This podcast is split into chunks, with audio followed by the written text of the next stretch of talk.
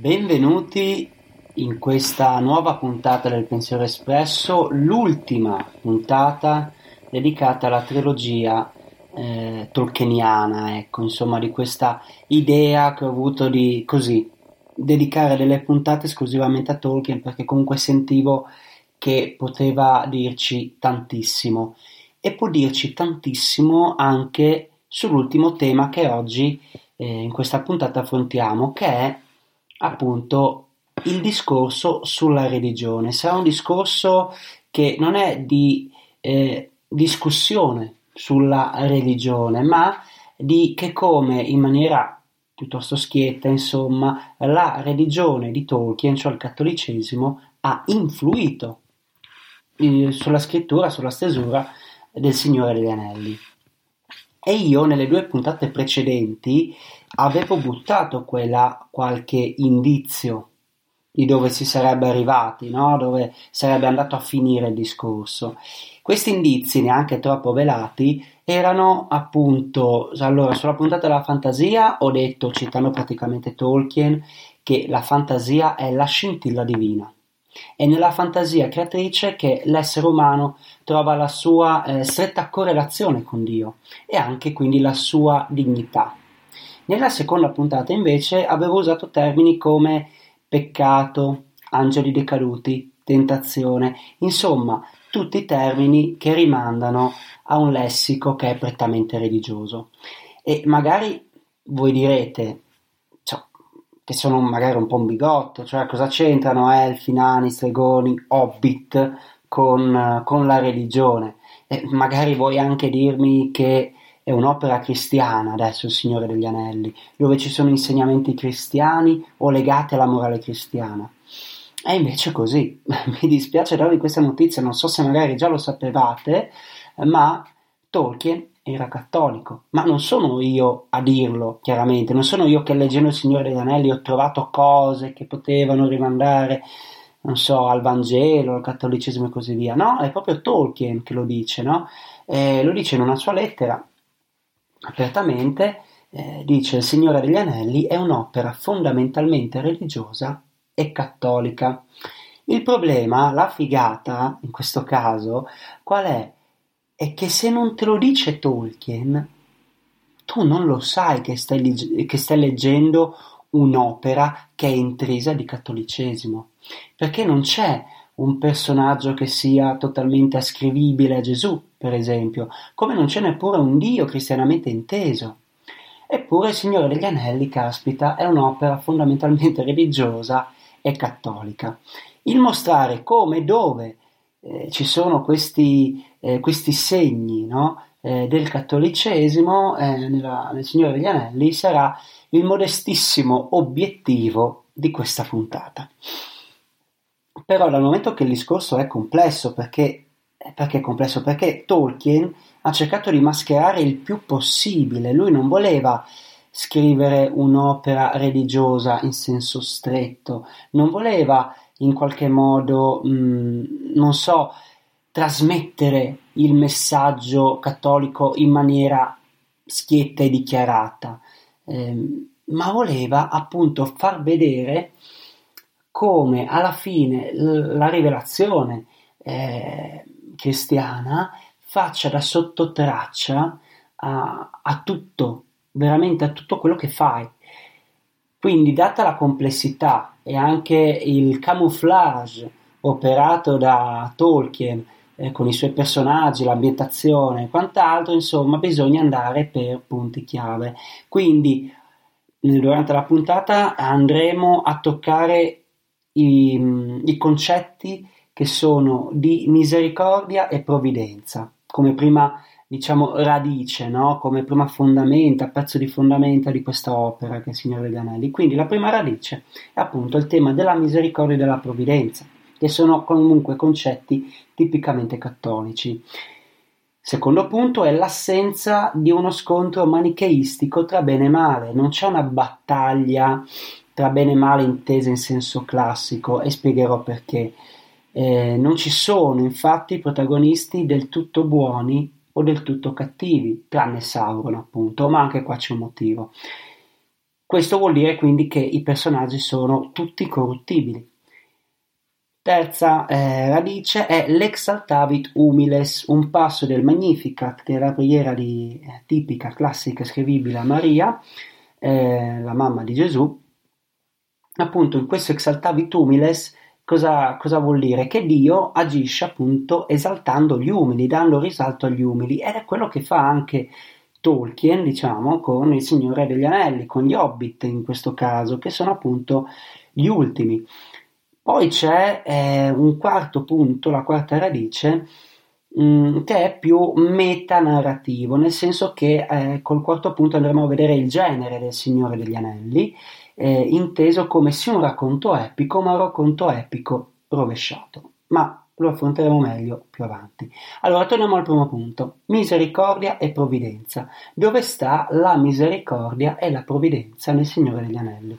Allora la misericordia è una cosa che si fa, è un motto dell'animo, è un, un atto di misericordia, si dice appunto, e coincide il più delle volte con l'avere compassione di qualcun altro e quindi per la stessa compassione che si prova essere indulgenti con l'altro e perdonarlo. Ma chi è che prova misericordia, che prova compassione? Il primo innanzitutto è Frodo, Frodo avrebbe avuto tutte le, tutte le ottime eh, ragioni per far uccidere Gollum. Perché? Perché è, è, veramente un guastafeste, rompiballe, vuole l'anello a tutti i costi, c'è una cupidigia allucinante per l'anello e lo vorrà fino all'ultimo, veramente fino all'ultimo, morendo con l'anello in fondo, alla fine. Ma perché prova questa compassione, no? E perché poi sarà utile, diciamo, ai fini della narrazione tolkieniana questa compassione? Beh, Frodo prova compassione per Gollum perché come Smigol, perché Gollum prima era Smigol, un hobbit come Frodo, anche lui ha portato l'anello, quindi sa che lavoro fa l'anello su chi lo porta. Quindi Frodo sente compassione, prova compassione perché alla fine appunto dalla stessa radice del termine hanno partito assieme, hanno partito assieme lo stesso destino, solo che avrà questo destino risvolti eh, chiaramente opposti, Gollum finirà totalmente schiavo, mentre Frodo, schiavo dell'anello, mentre Frodo ci arriverà a un passo praticamente, perché nel finale mh, mm, eh, Frodo si rifiuta di volerlo buttare nel Montefato e lo indossa, indossa l'anello e, e, anche qua adesso arriva il concetto di provvidenza, perché nel momento che lui indossa l'anello la missione è spacciata, cioè Frodo cade sotto il potere dell'anello, però ecco qua la provvidenza, Gollum, rimasto in vita grazie alla compassione di Frodo, lo salva Gollum, volendo l'anello, salva Frodo perché nella, eh, nel volere l'anello, che era già stato indossato da, da, Frodo in quel momento, cosa fa Gollum? Glielo stacca a morsi. Il fatto che gli stacchi eh, il dito con sopra l'anello vuol dire che lo sta liberando, lo ha liberato dal potere dell'anello, non è più schiavo, ritorna visibile perché prima era sparito e nella colluttazione eh, Gollum cade con l'anello chiaramente nella lava del Monte Fatto, così facendo vincere eh, la causa del bene in maniera del tutto indiretta, chiaramente sicuramente Gollum non voleva questa cosa, però fun- ah, è andata così, insomma. E questo che cosa ci vuol dire? Che anche quando noi magari possiamo avere il diritto di rivalsa su qualcosa e quindi di farla pagare a qualcun altro, il suggerimento che sta dando Tolkien invece è proprio l'opposto, è come eh, tutti i messaggi di Gesù che sono eh, controintuitivi da un punto di vista, diciamo, eh, così di immediatezza logica, eh, perché un torto va restituito, ehm, la colpa va scontata e così via, anche qua Frodo fa un ragionamento controintuitivo. Ha sempre perdonato Gollum. Perché? Perché ha condiviso con lui quel fardello della, de, de, dell'anello ed è il motivo per cui Gesù allo stesso modo perdona eh, la, l'umanità perché anche lui, eccezione fatta per la condizione del peccato, ha vissuto la carne, quindi sa che cosa vuol dire avere a che fare con un corpo, con delle pulsioni, eh, con delle storture, tra virgolette, morali e da come queste si generano. Quindi in questo caso il perdono è il non credersi al di sopra di qualcun altro. In questo caso per tutto il percorso Frodo è rimasto sempre umile, tema che appunto tornerà più avanti. E quindi anche qua la provvidenza è che anche il male può essere utile e ancora di più il bene che fai e il male che invece tu perdoni in qualche modo nella vita provvidenzialmente tornerà in maniera positiva. Secondo punto, non c'è uno scontro manicheistico. Questo non vuol dire che all'interno del Signore degli Anelli non c'è una lotta tra luce e oscurità, tra eh, bene e male, tutt'altro, se le danno di buona ragione. La cosa però è molto più sottile, nel senso che, prendiamo la compagnia dell'anello, non c'è un gruppo di santi, tra virgolette, di eh, moralmente granitici, di persone moralmente granitiche, anzi ognuno ha la sua zona d'ombra, ecco, no? Questo cosa vuol dire? Vuol dire che in questo caso Tolkien sta ricalcando esattamente eh, così il codice morale dell'umanità, che è ambiguo. Ci sono delle ambiguità nelle nostre azioni, nelle nostre intenzioni, nei nostri desideri. E succede anche eh, con la Compagnia dell'Anello, e infatti si vedrà soprattutto con eh, Boromir che veramente lui vuole l'anello perché si ritiene il degno, il degno possessore. Anche qua c'è molto, molto eh, di cristiano quando Tolkien, in maniera molto velata in tutto il romanzo, tratta il tema della superbia, per esempio. Gandalf non è superbo, Gandalf teme l'anello, Gandalf ha letteralmente paura dell'anello perché sa in che cosa può trasformarlo, quindi ha ben chiaro qual è l'idea di bene e umilmente la eh, persegue, persegue quell'idea. Invece Saruman è, è veramente l'opposto, è il superbo, è quello che sa di meritare più poteri, li vuole perché se li merita e fa di tutto per ottenerli, anche passare al lato oscuro della faccenda, quindi appoggiando il piano di Sauron, pur appunto di acquisire più potere. Questo, poi c'è un'altra sottile mm, così, allegoria, analogia con eh, il Vangelo. A un certo punto nel Vangelo di Matteo, se non ricordo male, forse Luca, non lo ricordo adesso esattamente, ehm, Gesù mh, mm, libera un, un uomo eh, dal male, dal diavolo. E cosa fa? Eh, Gesù dice dimmi come ti chiami, il demonio risponde io mi chiamo Legione perché siamo in molti, no? E così fa Saruman, mentre Gandalf è il grigio, anche qua poi ritorniamo sul colore del grigio, eh, Saruman si dice il multicolore. E quindi in questa potenzialità del multicolore lui perde di fatto la sua identità finendo eh, schiavo del male di Sauron. Invece Gandalf è grigio, come sono grigi appunto tutti i personaggi. Eh, tutti hanno un lato corruttibile, anche Frodo che alla fine ci casca, mannaggia la miseria, ci casca, che se non fosse stato per il bene che ha fatto prima, non avrebbe salvato la, non si sarebbe salvata la missione, ecco l'anello non sarebbe stato gettato, ma sono tutti corruttibili, hanno tutti delle paure, hanno tutti dei lati deboli. Quindi no, non c'è un bene e male inteso classicamente, per cui che dalla parte del bene è sempre un eroe positivo e invece che dalla parte del male è sempre negativo. Questo perché? Perché c'è Sauron che sì è totalmente negativo e per lui non c'è appello di salvezza, ma c'è stato un momento in cui Gollum eh, prima di portare eh, Sam e, e, e, Frodo da Shelob, che è il ragno gigante, in questa trappola che poi aveva ideato Gollum, prima di portarlo da, da, Shelob, da Shelob, Gollum aveva provato un motto di compassione anche lui per Frodo, perché gli ricordava che cos'era prima dell'anello. Vedendo Frodo lui ha visto Smigol, ha visto se stesso bello, puro, il più puro possibile, di certo non buio come era adesso, e c'è questa scena in cui mentre Frodo dorme Gollum lo accarezza. Sembise si sveglia, vede Gollum troppo vicino a Frodo e praticamente gli mette le mani addosso, lo allontana e così via. E, e questo che cosa fa? Non fa che ricacciare Gol- Smigol Gollum in un'ulteriore spirale di odio ed è lì che poi li porta Shelob. Che se anche lì che cosa ci sta dicendo Tolkien? Che se fosse Gollum avesse visto un barlume di perdono, di accettazione, di mh, chiamarla comprensione magari è troppo perché ma comunque un ok, hai fatto il male, sei stato male, ma sei riscattabile, puoi tornare quello di prima, forse non avrebbe portato Frodo e Sembise da Shelob. E anche qua il messaggio del perdono è positivo, sia per chi perdona, ma anche per chi viene perdonato.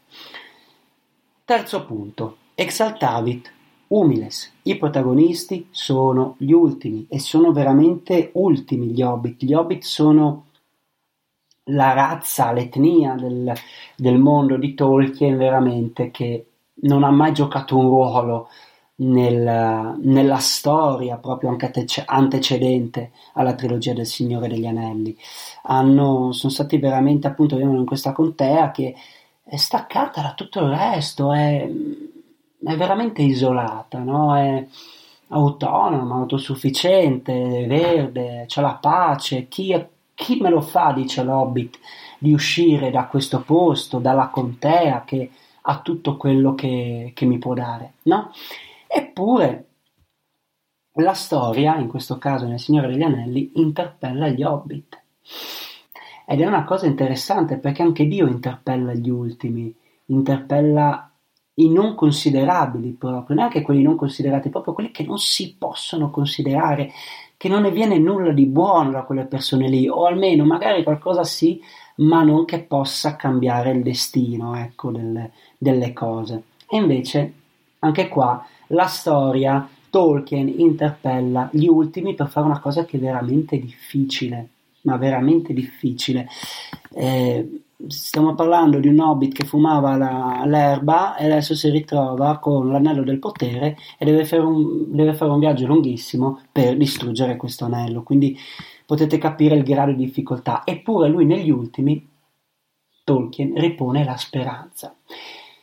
E il bello degli ultimi è che rimangono sempre ultimi da un punto di vista da un punto di vista morale. Perché? Perché la, c'è l'esempio di nuovo nel, quando si sta formando la compagnia dell'anello che sono tutti che battibeccano perché ah no l'anello lo porto io, ah no lo porto io e poi arriva Frodo che dice ah no guarda l'anello lo porto io anche se non so la strada. E questo non sapere la strada è emblematico, vuol dire che tu ti stai veramente affidando alla missione, a qualcuno, eh, vai pur non conoscendo la strada. E anche qua veramente il titolo di Monda che ha ispirato questa trilogia, L'anello e la croce, è qualcosa di veramente preciso, ecco, perché appunto eh, Frodo decide di prendere la sua croce, di portarla, di rinnegare la sua vita, cioè la pacifica esistenza nella contea, per fare qualcosa di più. Quarto punto. Il Signore degli Anelli inteso come un racconto epico rovesciato, nel senso che l'epica, nei suoi capisaldi eh, narrativi, ha sempre una quest, cioè un oggetto da ehm, conquistare, ok? Quindi, non so, ci può essere Excalibur, ci può essere la dama nel castello, ci può essere l'uccisione del drago, insomma, c'è questa, o liberare una città, c'è questa eh, idea per cui alla fine del racconto epico l'eroe vede, ottiene qualcosa di positivo per sé, c'è un segno più alla fine del racconto. Nel Signore degli Anelli, invece, c'è un segno meno per due motivi. Il primo è che Frodo perde l'anello, che è appunto sinonimo di potere assoluto, e due, perde la sua esistenza nella contea. Frodo non, um, non è che porta l'anello al Monte Fatto, lo butta e torna a casa. Lui non riesce più a tornare a casa perché dice che la sua anima è stata veramente segnata da questo avvenimento e chiede di entrare nel mondo degli elfi ad Eresea dove eh, praticamente uscendo dallo spazio e dal tempo, quindi in un certo, in un certo senso morendo, come possiamo intenderlo noi, eh, decide di andarsene perché non ce la fa più, insomma è stato un dolore troppo grande, si è visto estremamente debole eh, e infatti anche lui nel Signore degli Anelli eh, dice a Sam io sì è vero la missione è stata conclusa ma non per merito mio e la cosa lo distrugge, lo, lo avvilisce tantissimo tant'è che sente di aver bisogno di essere curato, di essere anche qua di nuovo rimane comunque umile, perché seppur alla fine non ce l'ha fatta di sua volontà, comunque ha fatto un percorso che come ho detto all'inizio è stato di misericordia. E la misericordia poi ha giocato un ruolo positivo eh, in termini di missione, quindi c'è stato veramente un grande merito da parte di Frodo, ma che lui nella sua umiltà purtroppo non riesce a vedere e sente comunque di aver bisogno di curarsi in qualche modo. Bene, tutto questo cosa c'entra? C'entra perché anche il Vangelo in qualche modo può essere visto come eh, un racconto epico rovesciato. Perché? Perché anche Gesù non trova alla fine del suo percorso, del suo racconto epico, un segno positivo, anzi trova l'umiliazione, la vessazione e la morte. Il problema qual è? Qual è il, non è un problema, è un, il punto d'unione. È che questo sacrificio poi permette, come dice eh, Gandalf nel Signore degli Anelli, di sconfiggere questa ombra. Parallelamente parlando, Frodo ha sconfitto Sauron, comunque è riuscito a compiere la missione, e Gesù, morendo, poi sconfigge la morte.